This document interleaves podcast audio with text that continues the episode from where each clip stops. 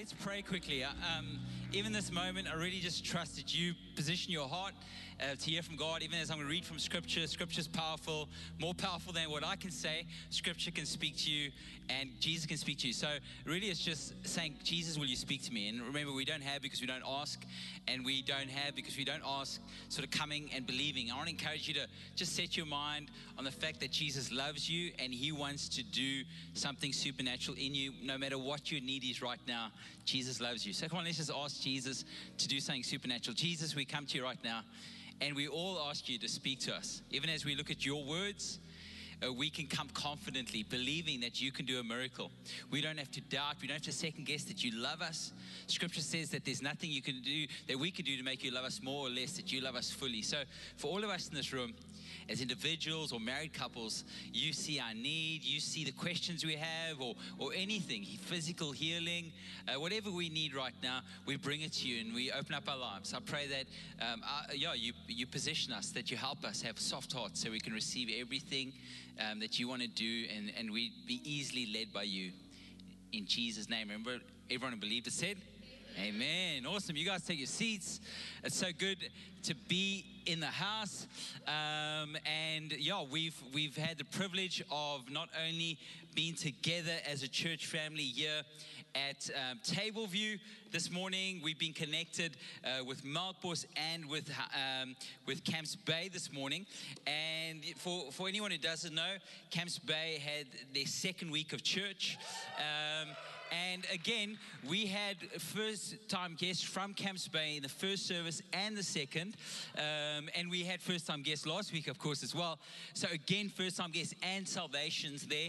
And really just in this COVID season, we could easily be sitting going, what's going to happen? How's the church going to look? And for us, we saw the opportunity to spread out, to actually go, let's position ourselves for more. Let's put our hands up and say, God, we're open for more. We're not going to be stuck by the seating restrictions, because there are no sending restrictions. So let's send people out. And we know that our future is wrapped up in the seed we sow today. Okay. And so you want to guarantee yourself of a future tomorrow. You need to sow something today. And that's what we decided in COVID. We're not going to question what tomorrow's going to look like. We're going to, in faith, set up tomorrow and sow seed into the soil of Cape Town and really believe for more. So we are super excited just to see what comes of this. We're doing it full of faith. We're doing it believing that God can do the miraculous. So I encourage you to believe with us, to pray with us for Camps Bay, pray for Melkbos, pray for Tableview. And also, why don't you come expectant to church? Because I promise you, we are a church that has sowed in this season. So if you want to know if we're positioned for more, we are positioned for more. And our main goal is people saved. And also people experiencing healing. And this whole weekend, just praying for you guys. I've just been praying for you guys as individuals, really just praying that God does something for you. Whatever your need is, healing, salvation, that's just been my prayer the whole weekend. Just interceding, and I'll do that. I'll almost start on Wednesday. I'll start praying for the services, praying for people who are going to walk into church. And so we're excited. We've been doing a series called Dangerous Prayers, and the funniest thing that I just did right now is I just opened up an iPad that's not mine, and I realized it's my wife's, but luckily I just shared the notes onto my phone. Come on, technology, from my phone. I was like, oh my hat, wrong iPad. My daughter's clearly just moved one to the other. So we've been doing a series called Dangerous Prayers, and last week James preached so well. We honor you, James. Thanks so much. And James spoke about the harvest, and I loved how he mentioned that he was actually part of a physical harvest in Zambia. James, if you don't know, James was in the mission field, him and Jess, and how when he went out there, everyone was there, the young, old, and I just loved that picture, that the urgency and the need was for everyone to go. And I really believe that is Jesus' heart. And we see it in a prayer he prayed. In James 17, verse 20 to 21, Jesus says, and I ask not only for these disciples, but also for all those who will one day believe in me through their message. And of course, he's saying these disciples will carry a message. And so I'm not only praying for them, I'm also praying for everyone who will end up believing. So he's actually praying for us. This scripture is for us, and it's a dangerous prayer against the enemy's plans to see hell full. It's a prayer that Jesus had so that heaven would be full and his children would be close to him. He says, I pray for them all to be joined together as one, even as you and I, Father, are joined together as one. That's quite an intense prayer, because we know that the Father, the Son, and the Holy Spirit, are in total unity. And he says that's the kind of unity I'm going to pray for the church. I'm going to pray for Christians. So he says, pray that they be one. And I pray for them to become one with us, so that the world will recognize that you sent me. Jesus' desire is that you and I would be one. And let's face it, there's so many different personalities. Let's not sort of try to go, if you can't be one, you're a bad person. We all struggle to be in unity with people who are different to us. Anyone agree? It's normal. It's pretty normal. But it's weird. Whenever I'm in worship, my desire for unity grows. I want to lay aside me, and I want to connect with you. I want more for you. I want God to do something miraculous in you. And I find whenever I'm in worship, I want to encourage. And I always think, even with that encouragement, I want to speak into people's future in a way that stirs them up to do more and to reach their destiny. But I think that's because in that space, I'm connecting with God. Worship is your most intimate place with God. And of course, it's the place where you truly get transformed. So whenever you're in worship, you'll actually have a sense, and you might not even realize this, but you will actually, I believe, once you truly connect with God, to have a sense of I believe, purpose on your life, spiritual gifts on your life. They'll almost be like you become more aware of it, but it's because you're in the throne room of Christ. Because you enter, of course, through the gates with thanks and praise through the gates, and then into his throne room. And in that place, I find that I want to be in unity and I want to connect. So if you think about it, when I'm not in worship, there's a big chance that I won't be in unity. But when I'm in God's presence and I'm continually getting close to Jesus, there's a way better chance of being in unity. So Jesus prays for the disciples who've been with him, and then he prays for us. And he prays for us because actually we all have the same goal. We actually all have the same purpose on earth. You and I are meant to be fishermen. We are supposed to be fishing for men and women so that get saved. And we spoke about that last week, and James mentioned it, and I mentioned it in the morning. And if you think about fishermen, anyone ever met a passionate fisherman? Anyone? Would they wake up at any point to go fishing? Anytime. Hey? Come on. Hey, they speak about fishing. There used to be a group in our church, an interest group that Paul Van Collar ran, where they would just make, what is it, like the hooks and the flies in there? What is it? Like they would do that. I was like, wow, I don't want to be part of that group, because I've just never got into fishing. I promise you, they had a group and they loved it. And they would bring their stuff and they would talk and they'd bring their box and they'd look in. Oh, bro, look at that. Oh, like I'm like, I didn't get it. I was like, it's like when I started surfing, I played rugby and soccer, played everything, tennis, everything, and then I surfed. And it was almost like surfing was just part of my social thing. But when I hang out with hardcore surfers, I just didn't understand the lingo. You're luckless. I was like, bro, don't you guys speak English here? Like, but like you meet people who are passionate. It's like they're speaking another language, like, you know what I mean? Like, and so I didn't understand any of the terminology around fishing, but Paul was passionate, and he still is. His sons, he puts up photos of fish. But I've seen so many people who are passionate, come on, about fishing. James mentioned how in the harvest time, they go out, like, what was it, 4 in the morning? 4 in the morning. You know what I mean? Who goes out 4 in the morning? People who are passionate about a harvest. And here's what I understood is when you follow Jesus closely, you will become passionate about things Jesus is passionate about. And that's what you need to understand. People who end up reaching their destiny are passionate people. It sounds quite weird. And it might not be like that, my personality. No. You think about it. You pray about it. It's something that's in your life. And I want to encourage you, whatever you follow closely, you'll become passionate about. And if your passion for Jesus' kingdom has sort of gone a bit down, there's a big chance you're not following him closely. But when you follow Jesus, you actually become passionate about his thing, and we actually all got the same goal. We've all got the same role to play, and there's the same finish line. This year, I wasn't going to do this, but everyone keeps telling me, even before I walked in, but Liverpool are 4-0 ahead in the game. Anyway, so, and you guys know I'm a massive Liverpool supporter, and Liverpool says you'll never walk alone, and that's just a sign of unity. And if you want to be alone, you say, glory, glory, man. You know, but anyway, and one thing you'll never see in heaven is a red devil. And that's not against United. That's just the truth. But even as they're playing right now, they all, Man United have a goal they're trying to score in, and Liverpool have a goal they're trying to score in. Everyone's got the same goal in a way, to get the ball into the net. You and I actually have the same goal. We don't have a different goal. But the enemy wants you to think we have a different goal. Somehow, Andre, I come to church, my goal's worship. Yes, it is to worship him. But Jesus wants you to fall so in love with him, get so close to him, that you become passionate about what he's passionate about. And Jesus is passionate about people. Yeah? And that's why you can't say you love God and you hate people. And so there's only one goal. You say, well, my goal is the word. No, well, the word should transform you, get closer to Jesus so that you become passionate about what Jesus is passionate about. We actually all have the same goal. We don't actually have a separate goal. And sometimes people start measuring their church life by what they're passionate about, like the specific thing. But it should all lead to one goal.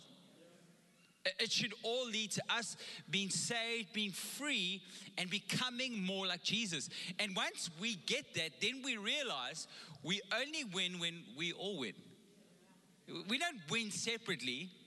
You know, if Liverpool went out and Mo Salah is playing, let's say, I don't even know where they're playing, but if Mo Salah gets to Anfield, because they're actually not playing at Anfield tonight. Anfield's the home ground of Liverpool. They're playing at Old Trafford, which is the reason why they're 4-0 is even bigger. Anyway, but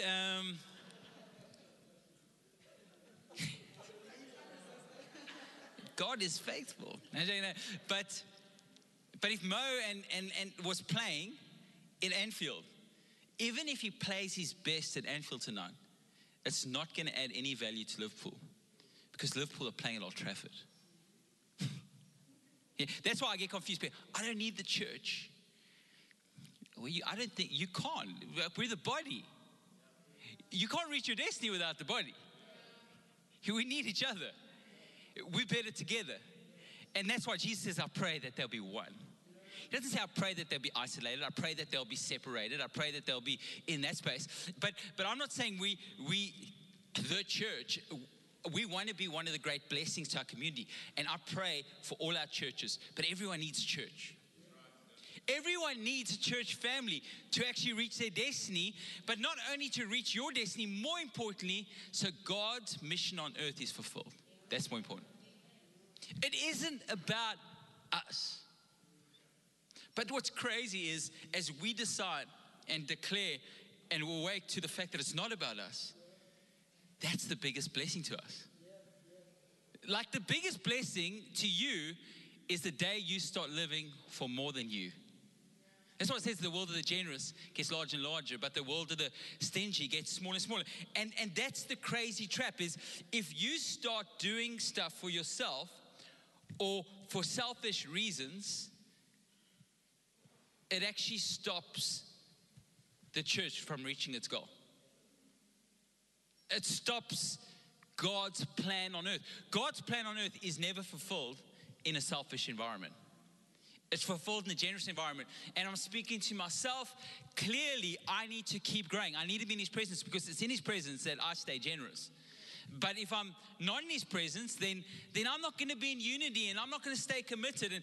And that's why I encourage you, whenever you face testing times that cause you to feel like you want to unplug from the church, push through it because your destiny's always been wrapped up in a church. And whatever can't be tested can't be trusted. And growing character, talent will get you in the game. You know, it'll get you on team, but character keeps you in the game long enough to get a win. Staying on team is truly what gets you a win. So you can be talented and you can become the greatest guitarist in your bedroom, but you'll only grow your character in relationship. Your destiny has always been in relationship. If you have friends who've stopped coming and they're isolated, call them back. Invite them back. I encourage you to, Satan wants people to be disconnected. He wants them to be in disunity, ineffective, but Jesus wants you in unity. See, in disunity, even your prayers are ineffective as a married couple. I mean, you guys know that. In 1 Peter 3, verse 7, it says, in the same way, husbands must give honor to their wives. And then it goes on to say, treat her as you should, so your prayers will not be hindered. You don't treat your wife well, there's a hindrance in your prayer life. There's a, if you don't in unity, all the women love this scripture. Like I'm, like looking at their husband, like you're the reason we actually haven't been. But of course, we know there's mutual submission. There's a mutual honor. But the unity actually because hinders praise, because it says in scripture, how beautiful is it when brothers dwell together in unity. That's where God commands a blessing. And so God blesses and God's going to do something supernatural in your life. And you as a person will be blessed. I've no doubt. But isolated, you won't be as blessed.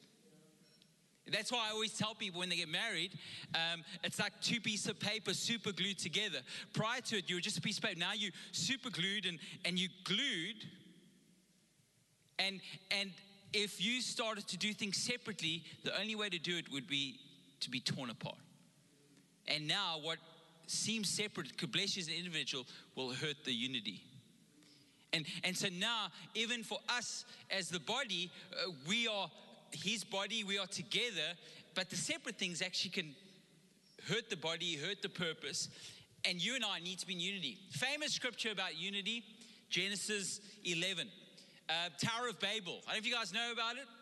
It says the earth, they were all in one place, off in Babylon, part of the world, and they all spoke one language, and they decided to build a tower. And they made it with hard bricks. They weren't working with stone. They said, let's build a tower. And this, it goes on to say, you know, and make a name for ourselves, become famous. And they wanted to build this tower that was higher than anything, the first skyscraper ever on the planet. They were going to build it, and God sees it. And he says, because of their unity, nothing will be impossible for them. They're speaking the same language. They've got the same goal. It's nothing will be impossible for them, but the thing they were building, the goal was wrong. So God brings confusion. He changes their language, and they get scattered. We know then, of course, a lot of writers write that on the day of Pentecost where people spoke in tongues and there was this clarity that came and people heard other people speaking in their language. It's like God actually reminded us that what he was doing through the Holy Spirit would bring a unity. And that was the day that disunity came, but God would bring a unity back. But what's crazy is that in that space, even though there was unity, there was wrong purpose. So you need to, of course, check as God's going to pray for you to reach your destiny. Some of us get caught up in the wrong purpose, and it's a famous thought, and you guys know it, but birds of a feather flock together. If you find that you're always talking about negative things, destructive things, against and that, and then you look up and all your friends are also speaking about it, you've now come around something negative. Some people come around offense. Some people come around unforgiveness. And I encourage you, awaken yourself, husbands and wives, protect yourselves. But if you are finding yourself congregating around something that's not a kingdom thing, it's going to end up hurting your marriage. It's going to end up hurting your kids. Get away from it. Say it. Call it what it is. This we talk about negative things and we think it's fine. Birds of a feather. Like we need to cut that off. We're never going to reach our destiny. And you know, so let's rather cut this off. Like, I always find it weird when somebody phones me and says, you know, me and my friends are talking and we have a problem with this. And I'm like, how many other friends? Well, I'm saying, well, to you guys all, well, I want to remind you, birds of a feather flock together. You guys might be attracted to each other and it might be all of your problem. And I hear what you're saying, and I appreciate it, but I also want you to check your circle, because you become like the people you spend time with. And so you need to check that. Bad company corrupts good character. And the only thing that helps you reach your destiny is your character. So if you have bad company, your character will be eroded. But if you have good company, your character will be built. You can reach your destiny. But there were these people who had a great momentum. But the reason it didn't work was, first of all, did they build this tower to glorify God? No. Did they build this tower to try to find God? No, they built it for their own fame. Was this tower to call people to worship God? No. Was it a prayer center? Babylon prayer center? No. The purpose was the main reason it actually ended up not working. The motive was selfishness. The tower was built for self-focus. It was built for fame. It was built to lift up their name. I encourage you, if you're living a life to lift up what will make you famous, I don't know if it's going to come to fruition. Or even if you get quite far, it might end up hurting you more than you can even imagine. But you and I were never built to carry fame. But we were made to make him famous. It's like we were reflectors of his glory. Like, we're made in his image. We were never made to get worship, but we were made to give worship. And so we need to make sure we remember, when Jesus calls us to be one, it's to make him famous. When he calls us to be one, it's to show the love of Jesus. When he calls us to be one, it's to be his hands and feet. That's the main goal line. There's no other goal line. And you can be a Christian in your house or isolated, and I'm speaking to everyone online right now. I'd love you. If you can be in the building, come in the building. But if you're not actually becoming more connected in this season, then Satan's going to use COVID for his purpose. And you're going to be isolated. And if it is causing isolation, come back. Get into unity and start to live for God's purpose. Why do we become selfish? Why do we become self-focused like these people in Babylon became? Well, there's two ways to get to a place where you're self-focused. It's pretty simple. Satan uses two tactics to get you into a selfish life. First tactic, he makes you think you're better than you are. I don't think a lot of people live in that space, because I think we all feel slightly insecure. Anyone? Agree? They're like, no, only you, Andre. We all compare ourselves, and I think social media's fast-tracked that comparison. Come on, we compare ourselves more than we've ever compared. We compare our life. Social media is the biggest lie ever. It gets us to show people our highlight reel, but not our real life. It's like the biggest lie. It's like if you fixated on social media, I've no doubt you have times of sadness, maybe many times of sadness, because you've actually just been distracted from living your best life, because you're always comparing yours to someone else's. But Satan elevates you, and you go, I'm better than other people. Crazy thing about our country, and you guys know I brought it up, bring it up, but apartheid is birthed out of pride. You must remember, pride is what made the devil the devil.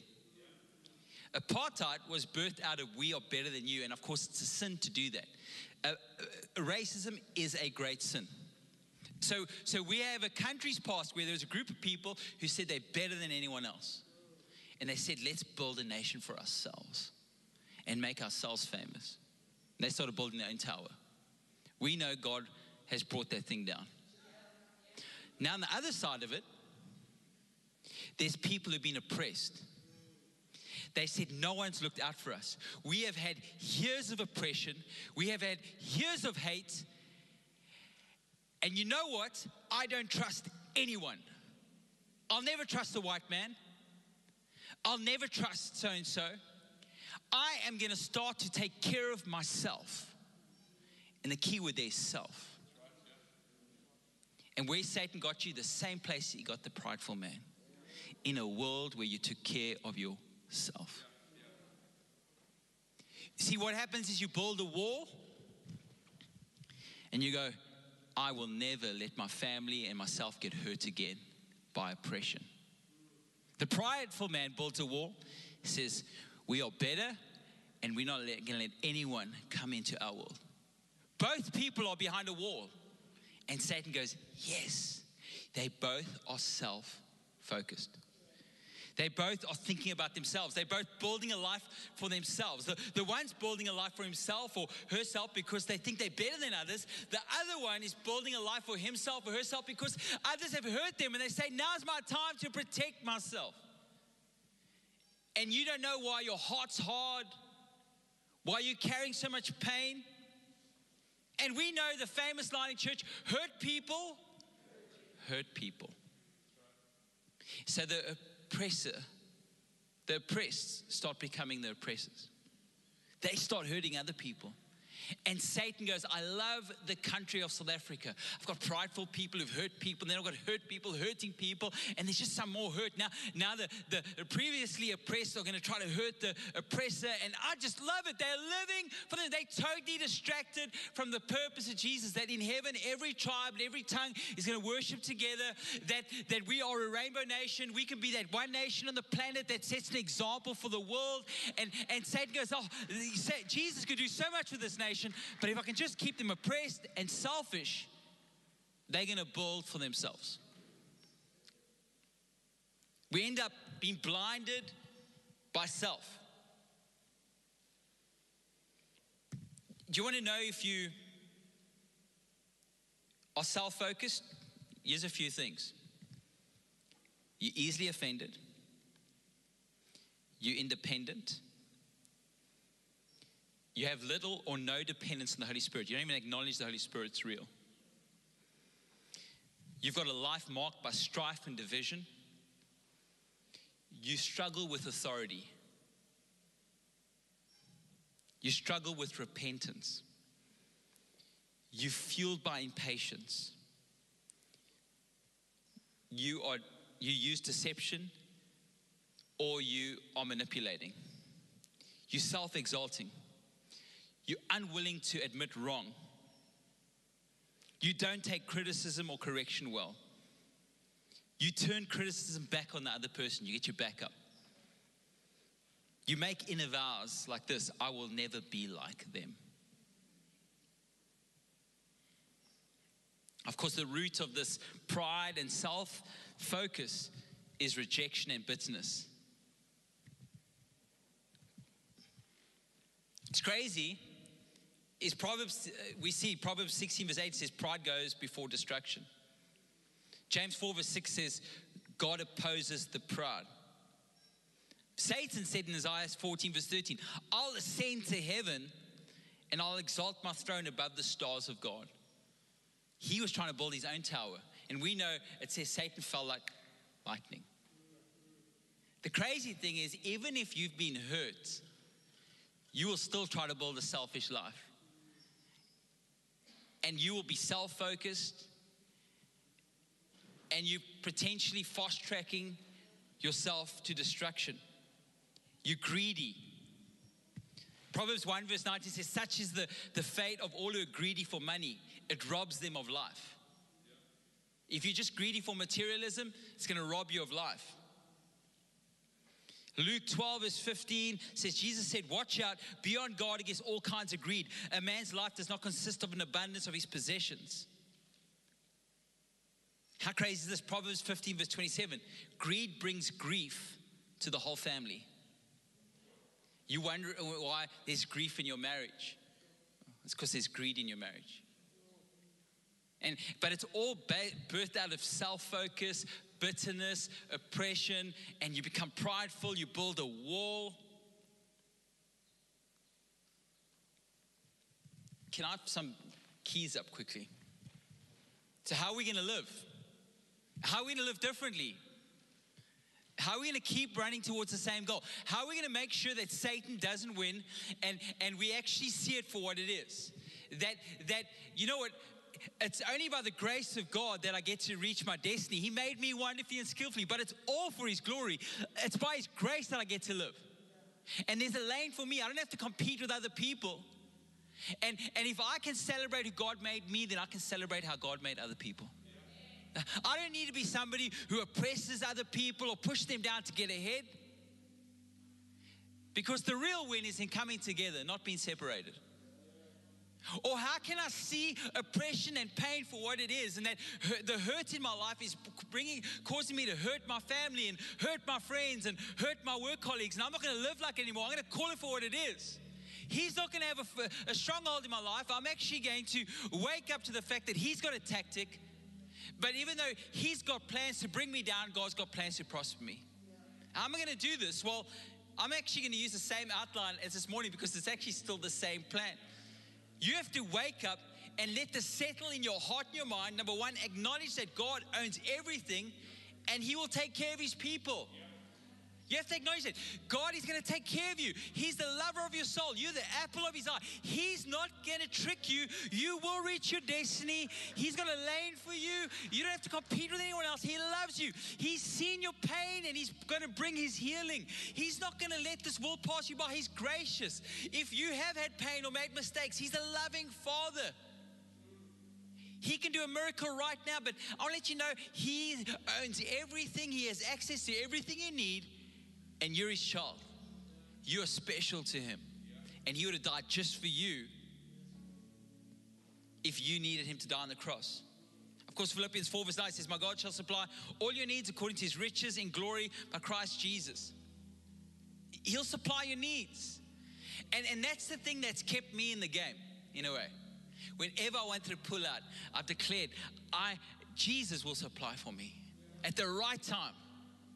I remember even serving in this church in my 20s and going through times where I thought, like I was late 20s, not married, thinking, maybe I'm not supposed to get married. I thought I was going to be married 25. In my head, I was like 25. Then when 28 came, you're going, sheesh, what's up, Jesus? I've been a youth pastor since 21. I always joke, at our Bible college, I say, hey, guys, I'm just going to pray for all our youth pastors now for the gift to be single till they're 30. Amen. Like, guys are like,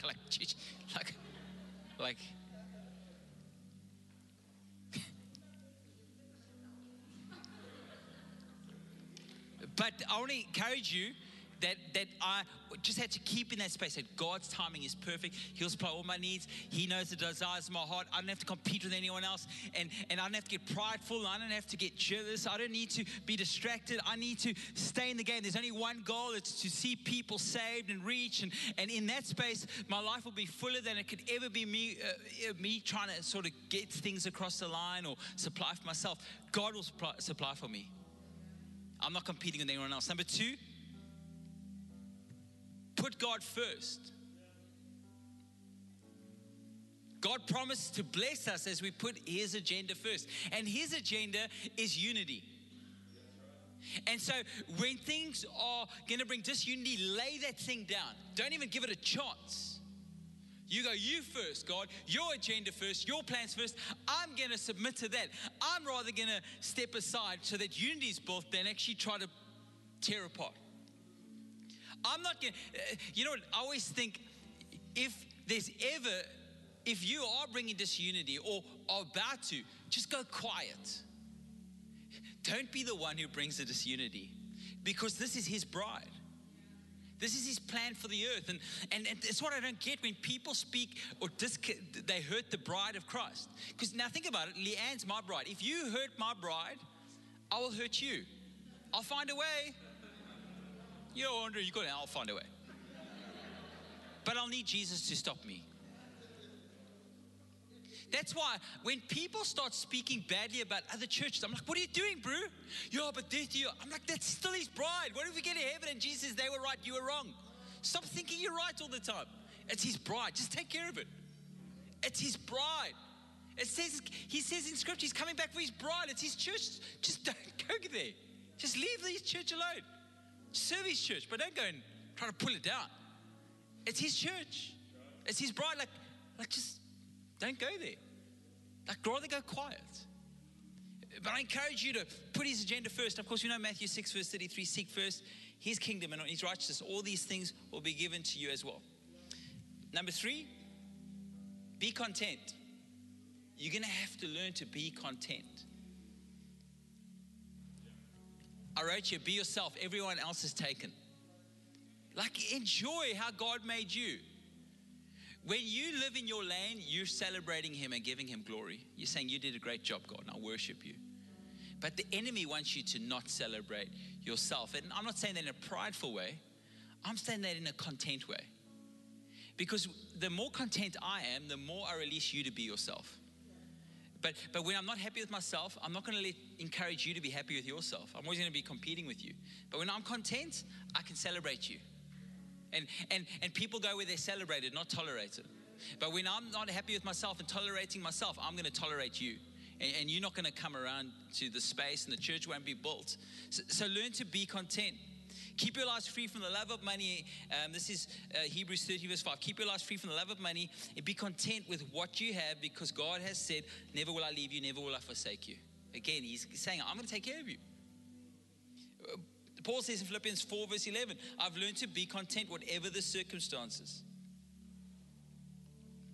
I've learned to be content. He's learned to be content. 4, last thing, is live between the zeros. Ecclesiastes 5 verse 15, naked a man comes from his mother's womb, and as he comes, so he departs. You need to let that sink in. You are not going to be taking anything to heaven with you. As you came, you will leave. Yes, you get to take people. But how do we reach people? Together. In unity. But apart, we don't. Why would God anoint a ministry that's isolated from his bride? And people get saved into something that's never going to help them reach their destiny. But the anointing's on the bride. Sunday's still the biggest evangelism day in the world. Why? Because people who don't know Jesus know that we meet on Sundays. So they go, oh, I might go to church. Today we had people that came to church first time, don't know Jesus, got saved. It's still the biggest day. And I encourage you to live between the zeros. I've never seen a moving truck on its way to heaven. And I promise you, you're not going to see a moving truck at the gates of heaven. Like, you can't take anything else. But here's the thing. You can bring people and you can store treasures in heaven. Even as you honor God and serve him, what you honor him with in this life, you can enjoy forever in eternal life. But if you're not going to honor him, you know what I mean? You're not going to see those things. And a lot of people don't want to go to heaven because they feel like there's nothing else waiting for them. But we also know that the greatest gift will be Jesus' presence. So I encourage you, live between the zeros. Make the most of this opportunity to serve him, to be in unity. My wife says this. She wrote this line, what on earth are you doing for heaven's sake? What on earth? Now, I think I've said that, right? What on earth are you doing for heaven's sake? You need to ask yourself that every morning. What on earth? What am I on this earth am I doing between the zeros for heaven's sake? For his glory. What am I going to do with my life? And I believe as we do these things, we'll awaken to the fact that Satan wants us to be in disunity. Satan wants us to be selfish. Satan wants us to think more of ourselves, or Satan wants us to live a hurt life. And Satan wants our destiny to be determined by the people who have oppressed us in the past. And you need to let Satan know he has got no right. And what's happened in our past is the past, but we are victors in Christ. We've got a new beginning. I'm not a victim anymore. I've got a victory in Christ. That's who I am. I'm a child of God. The old is gone, the new has come. Satan has lost his grip. I will not live based on the hurt of the past and the oppressors. I will live based on my victory that Jesus got for me on the cross. My life is different right now. I'd be surfing. I've surfed Karmas quite a bit. It's a break that's just to the right of Big Bay. I remember surfing, stand-up paddling, and I was surfing with a guy named Donovan Bassett. Donovan would have surfed Hawaii, 1 or 2 bodyboarding competitions. And it was such a clear day, and we were like, flip, this is amazing. We live in the best city. I can't believe people live overseas and they struggle. And we just said, remember, the only reason Jesus taken along with heaven is because he doesn't want to disappoint Cape Townians. You know, everyone else is getting Cape Town, and we're going to get something else. Anyway, when they go to heaven. But he said, you know, in Hawaii, the water's always clear. I said, why? He says that while volcanic rock rolls into the sea, and it's so heavy, it gets to the bottom of the ocean, and even the biggest storms can't move it. So there's always clarity. And I thought, wow, that's like having a relationship with Jesus. He's the rock. And no matter what the storm, there's always clarity. You know exactly where you're heading. You know why you're here. You know what the goal is. You know that you need to be in unity. You know that he's going to use his church. And it's simple. It's like this heaviness that comes. And that's what the gift of having Jesus in your life brings to your life. This year, I was in the N7 years ago, driving to a race. It was 5 in the morning. It was still dark. It was winter time. And we were driving in the direction of Edgemead and Goodwood. And there was this car on the other side of the road driving the same direction. Clearly, this guy's either from America or he was drunk. Anyways, so you're really like, you know, joking. But something, I don't know what he had done the night before, how the heck he got on that side of the road. So we started flashing, hooting, rolled down our windows and shouting. This guy, honestly, at one point, he looks at us. He's like, almost angry, like, then he looks back, he looks at us, and all of a sudden a truck in the distance, so still far off, its lights came, and then he realized, these guys are trying to wave me down, I'm on the wrong side of the road. He slows down, and we slow down, we waited, and he turned. As he turned, he waved, acknowledged that, thank you guys. Yeah. And so we asked him to turn around. You know, there's scripture that says there's a way that seems right to man, but at the end it leads to death. And there is a road that we go down without Jesus, where we go down a road where we try to pay the price for our own sin. Yeah. And they say hell is a place for people who want to pay the price for their own sin. But heaven's a place where people acknowledge that Jesus is the only one who can pay the price for our sin. And instead of driving down a road, hitting a truck, they change direction. And that's what repentance is. Repentance isn't this ugly word that you're bad. Because we all need repentance. We're all sinners. So everyone needs it. But it's this place where instead of driving in the wrong direction, you see the people shouting who want to help you. And you go, oh, there's a way that I can go. And as you turn, you're turning to Jesus. Who says to you, yes, the wages of sin is death. But the gift of God is eternal life. And so you can't pay the price of your sin, but I can. And I want to pay it.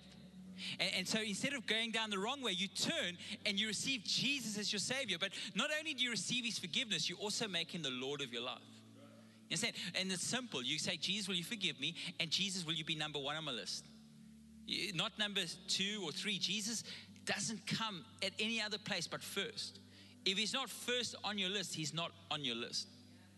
So salvation is receiving the forgiveness of Jesus and putting Him first in the list. Tonight, if you've not received Him, or I want to encourage you to receive the free forgiveness. Come to Him and turn to Him and say, Jesus, I need you to forgive me of my sins. For others of you, He's dropped on the list. And He's not Lord of your life anymore. And if He's not Lord of all, He's not Lord at all. And so you need to actually make Him the Lord of your life again. So I'm going to give you the opportunity. Will you close your eyes quickly? If that's you, I'm going to count to 3. And I just need you to give me a wave. And the scripture says, as you acknowledge Christ before others, Christ will acknowledge you before your Father in heaven. So you're just going to acknowledge Christ before me. You say, I need to turn to Him, or I need to make Him the Lord of my life. And then I'm going to pray for you. 1, God loves you so much. 2, tonight's the night of salvation. You have to wait 1 more day. 3, pop your hand up quickly. That's you. Awesome. Awesome. Awesome. Anyone else? Just give me a wave. Say, awesome. Anyone else, just pop your hand up. Say, I'm turning to Him, receiving the free gift. I'm making Him Lord of my life again. You know He's not Lord. Anyone else, just pop your hand up.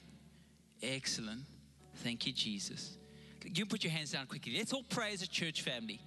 Bible says we confess our mouth that He's Lord, believe in our heart, God raised from the dead, we'll be saved. Let's quickly pray. Jesus, thank you for dying on the cross for me. Today, I'm turning to you. I'm turning towards your forgiveness. I'm turning towards your free gift. Thank you so much, Jesus. I confess with my mouth that you are the Son of God. I believe in my heart that God raised you from the dead. Because of this confession and this belief, the Bible says that I'm saved, I'm changed, and I'll never be the same. Thank you for being the Lord of my life. Amen. Come on, let's just thank Jesus in this place. Listen, I want to encourage you to get into church, invite somebody to church. Remember, studies show that the number one reason people don't go to church is they say, no one invited me. And what's the worst thing that can happen? They say no, but they know how much you care. So why don't you invite someone to church? Can't wait to see you on Sunday. Listen, if you need to get into a group, view group or growth track, first Tuesday of November. If you need to, we've got a stand out there for growth track, view group or dream team. Why don't you find a circle? You're going to learn aerobics, you can grow in a circle. Why don't you take your next step? And to our new people, welcome, enjoy your voucher, have a great Sunday. And I'll just let you know, the score's 5-0 now. Anyway,